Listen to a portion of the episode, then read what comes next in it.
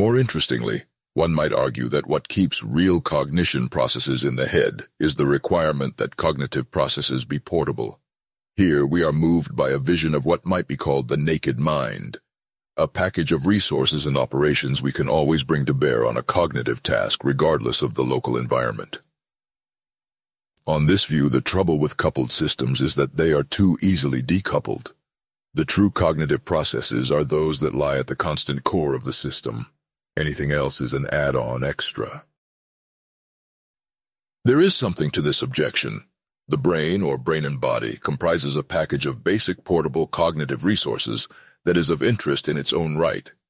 These resources may incorporate bodily actions into cognitive processes, as when we use our fingers as working memory in a tricky calculation, but they will not encompass the more contingent aspects of our external environment, such as a pocket calculator. Still, mere contingency of coupling does not rule out cognitive status. In the distant future, we may be able to plug various modules into our brain to help us out. A module for extra short-term memory when we need it, for example. When a module is plugged in, the processes involving it are just as cognitive as if they had been there all along. Even if one were to make the portability criterion pivotal, active externalism would not be undermined. Counting on our fingers has already been let in the door, for example, and it is easy to push things further. Think of the old image of the engineer with a slide rule hanging from his belt wherever he goes. What if people always carried a pocket calculator or had them implanted? The real moral of the portability intuition is that for coupled systems to be relevant to the core of cognition, reliable coupling is required.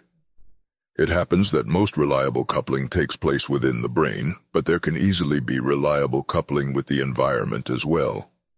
If the resources of my calculator or my filofax are always there when I need them, then they are coupled with me as reliably as we need.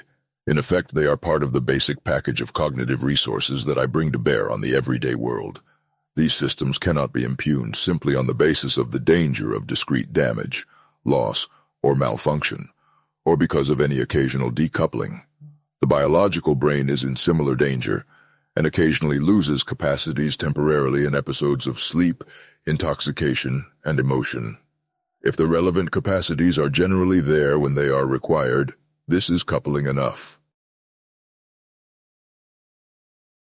Moreover, it may be that the biological brain has in fact evolved and matured in ways which factor in the reliable presence of a manipulable external environment.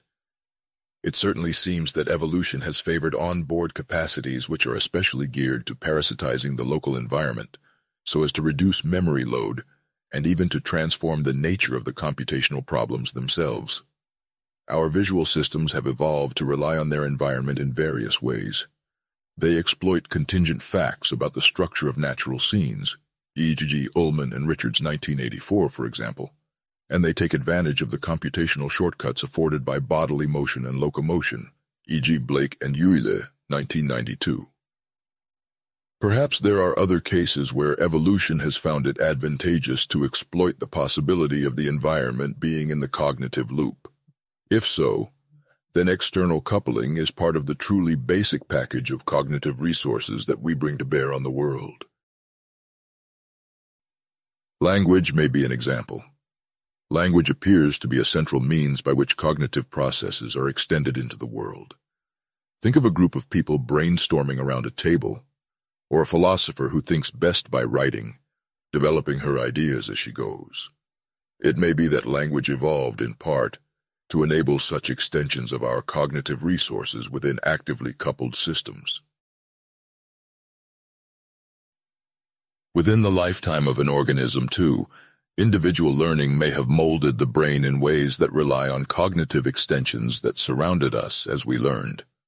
Language is again a central example here, as are the various physical and computational artifacts that are routinely used as cognitive extensions by children in schools and by trainees in numerous professions. In such cases, the brain develops in a way that complements the external structures and learns to play its role within a unified, densely coupled system. Once we recognize the crucial role of the environment in constraining the evolution and development of cognition, we see that extended cognition is a core cognitive process, not an add-on extra. An analogy may be helpful. The extraordinary efficiency of the fish as a swimming device is partly due, it now seems, to an evolved capacity to couple its swimming behaviors to the pools of external kinetic energy found as swirls, eddies, and vortices in its watery environment. C. Triantafylou and G. Triantafylou, 1995. These vortices include both naturally occurring ones, e.g., where water hits a rock, and self-induced ones created by well-timed tail flaps. The fish swims by building these externally occurring processes into the very heart of its locomotion routines.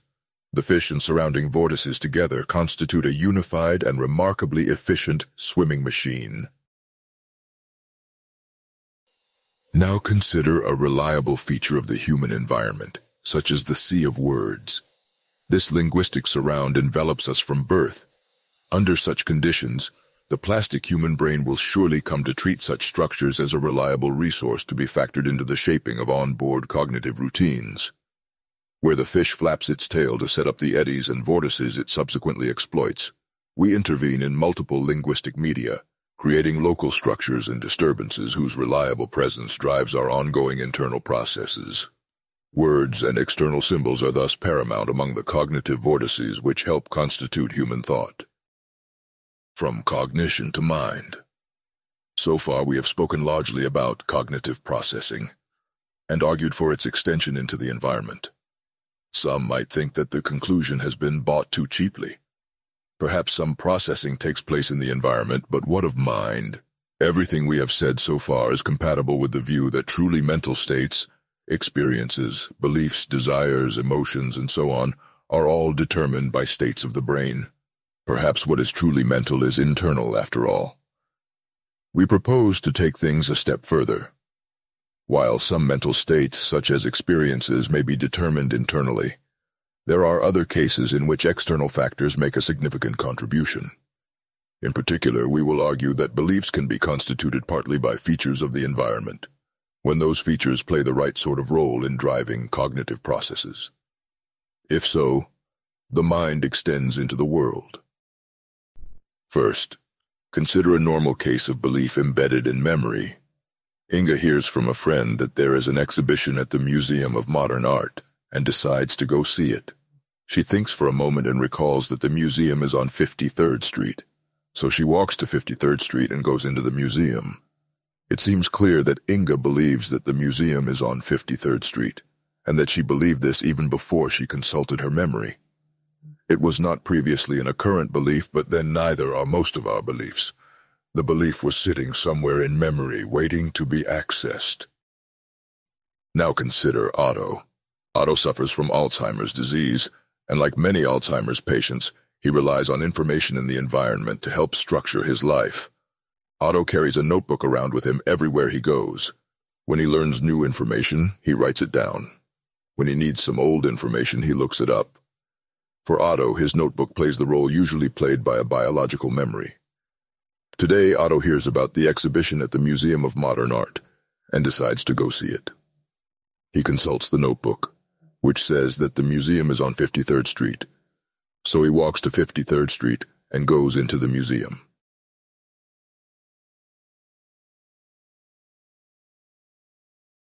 Clearly, Otto walked to 53rd Street because he wanted to go to the museum, and he believed the museum was on 53rd Street. And just as Inga had her belief even before she consulted her memory, it seems reasonable to say that Otto believed the museum was on 53rd Street even before consulting his notebook. For in relevant respects, the cases are entirely analogous.